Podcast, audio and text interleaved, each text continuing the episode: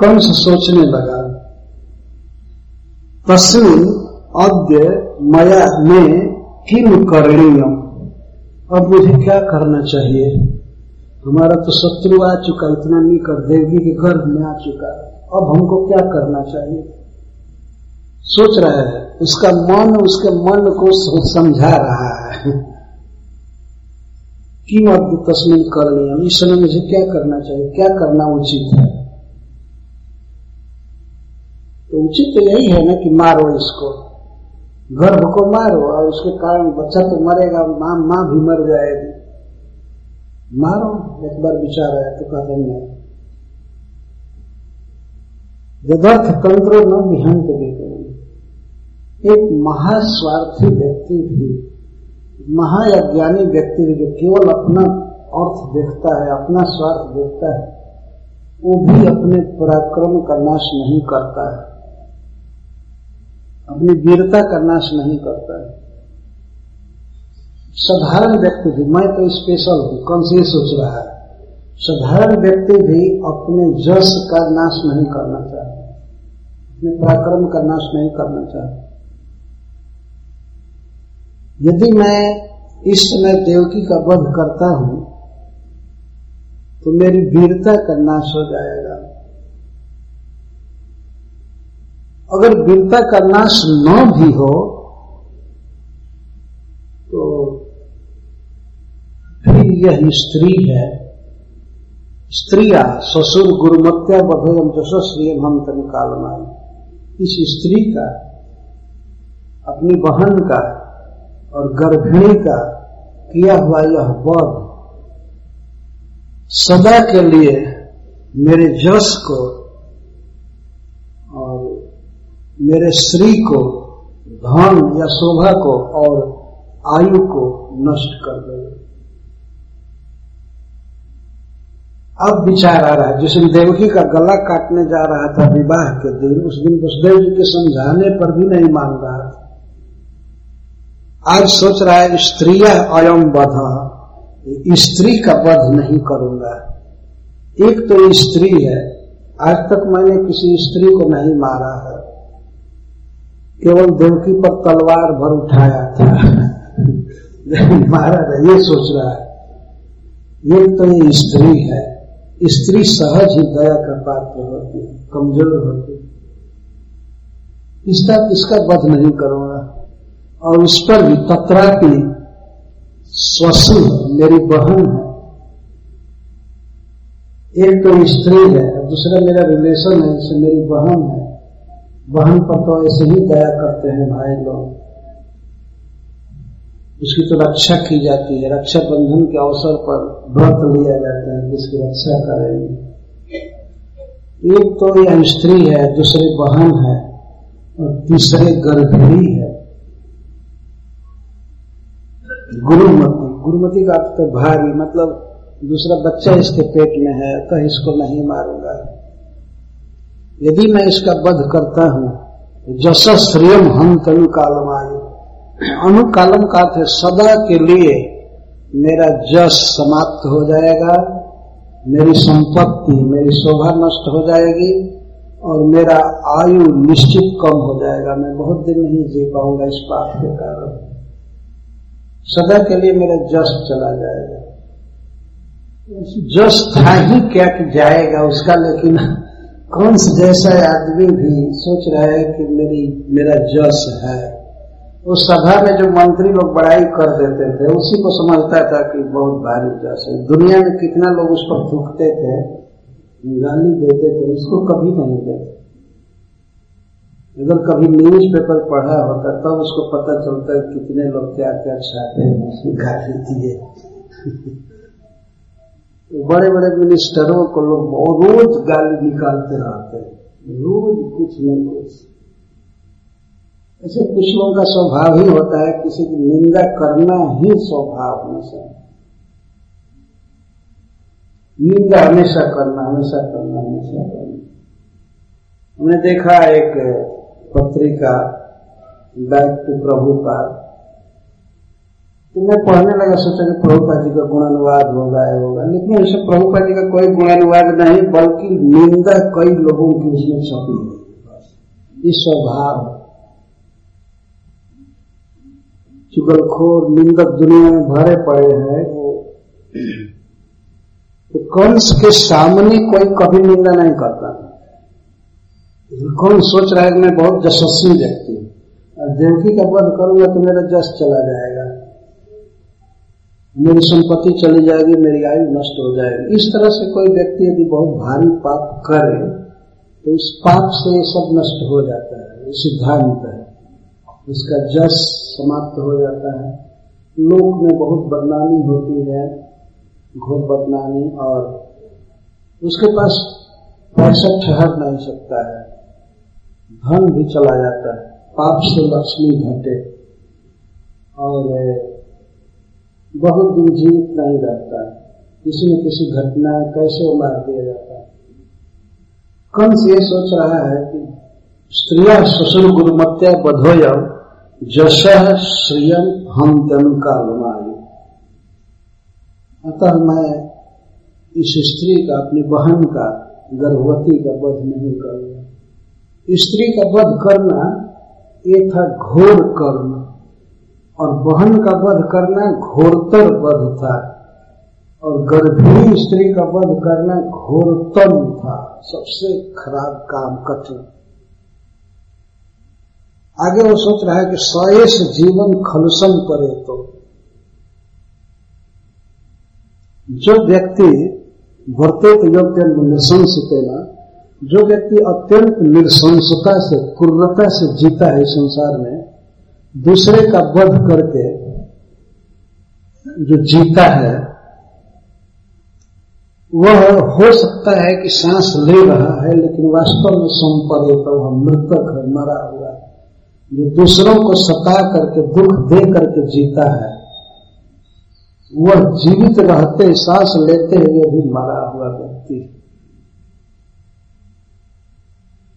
कंस सोच रहा है? इसका यह विचार यदि उसी समय आ गया होता तो कितना अच्छा होता। है अच्छा होता कि भगवान अच्छा होता कि भगवान प्रथम पुत्र नहीं आ गए होते गर्भ में। तो ये सब बात कंस नहीं कर पाता। बदल गया होता। जैसे आज बदला। स जीवन खल संपद वह व्यक्ति जीवन जीवन का अर्थ होता है सांस लेना। सांस ले रहा है, मैंने जी रहा है, लेकिन फिर भी सम परे तो बिल्कुल मरा हुआ।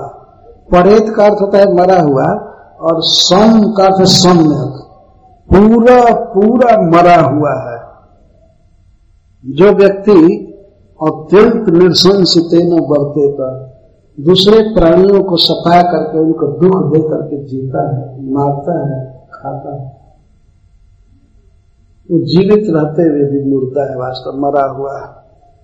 देहे मृत्य तब मनुजा शपंति गंता तमोधुम तनुमान ध्रुवम देहे अमृत जब तक वो मरा हुआ नहीं रहता है, तब तक मनुजा शपंती मनुष्य गाली देते हैं सब जगह। मनुष्य बहुत निंदा करते हैं उसकी। जो अत्यंत निश्चिता से व्यवहार करता है। देहे अमृत मनुजा सपंत या देहे मृत्य तम मनुजा सपंत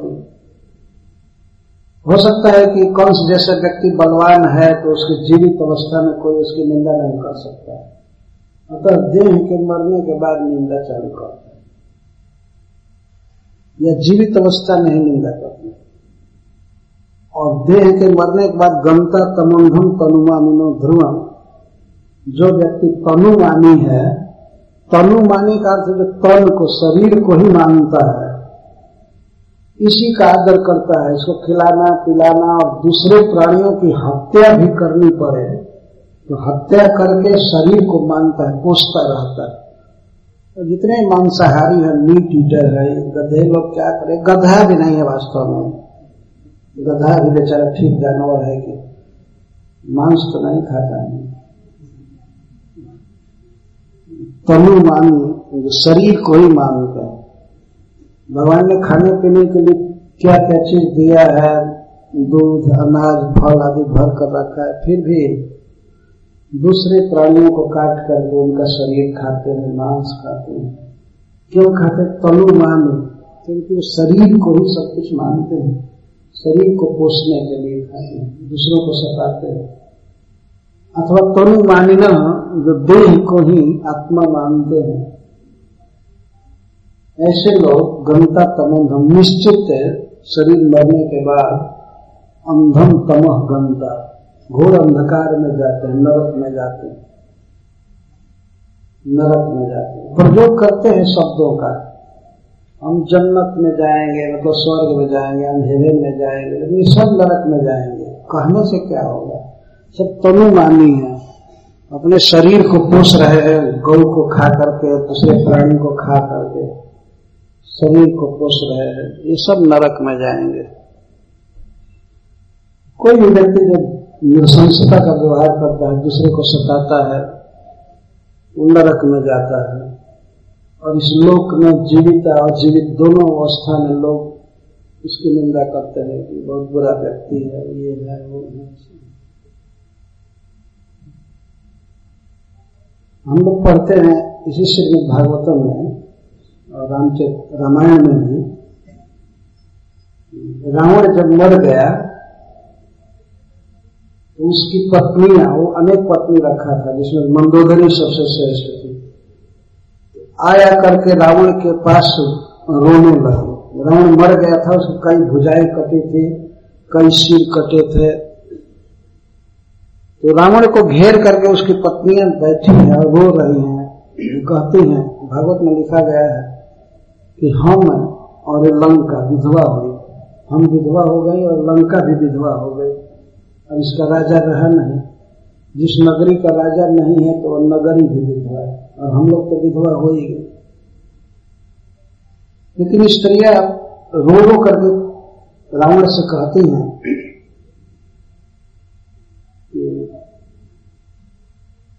ये तो लंका हुई विधवा, और हम लोग विधवा हुई कृतैसा विधवा लंका? वयम चकुल नंदन और देहम कृतोनम गृधराणम आत्मा नरक है लंका हुई विधवा, हम हुई विधवा, और आपका शरीर गया गिद्धों के पेट में, और आप गए नरक में। सीधा देहो कृतोनम गृधराणम आत्मा नरक है उस विजोग के बाद अपनी पत्नियाँ रो रही और कहती हैं कि कहा गए आप? तो उसके पहले के कर्मों को देख करके वे तो निश्चित गेस कर ली कि आत्मा नरक है तब आत्मा तो नरक में गया। तो नरक में नहीं गया था क्योंकि भगवान ने मारा था। भगवान के हाथ से मारे जाने के कारण उसका तो एलिवेशन हुआ। लेकिन उसके कर्मों को देख करके उसकी पत्नियाँ कह रहे हैं, निश्चित आप नरक न गए और आपका देह कोई संस्कार करने वाला भी नहीं था, जलाने वाला, कुछ करने वाला। देह गिद्धों का अन्न बन गया। अन्न मन भोजन। देहो कृतोन्यम गृद्रा ये भागवत के नवे स्कंद में देह गिद्धों का, सियारों का भोजन बना, वो देख रहे सामने। युद्ध के बाद ऐसी दशा होती है, कोई स्त्री अपने पति के शरीर को खींच रही है, उधर गिद्ध खींच रहे हैं, सियार खींचते हैं, ऐसे खींचा, खींची होती है। तो देख रहे शरीर गया गिद्धों के पेट में और आप गए नरक में। और जब तक जीवित रहता है व्यक्ति, तभी भी लोग निंदा करते हैं कि अरे, पापी नरक में गिर जाता है, चाहे अभी अभी वज्रपात हो जाता है उसका मर जाता है। बहुत अच्छा होता है, दुख दे रहा है विष्णु इस तरह से लोग साप देते हैं, गाली देते हैं और आत्मा को नरक में जाना पड़ता है। कम सोच रहा है कि जो व्यक्ति अत्यंत संस्था से जीता है और जीती, जीवित अवस्था नहीं मारा हुआ है वास्तव में, और शरीर को ही केवल पोषने वाला, दूसरे प्राणियों को सताने वाला व्यक्ति निश्चित नरक में जाता है और इस लोक में बदनामी होती है। अगर आप चाहते हैं कि ऐसे और आध्यात्मिक संदेश हर दिन आपको प्राप्त होते रहें, तो अपने नाम और शहर के साथ इस्कॉन डिज़ायर ट्री के number 9987 nine four nine four nine four नौ नौ आठ सात नौ चार नौ चार नौ चार पर एक संदेश भेजें।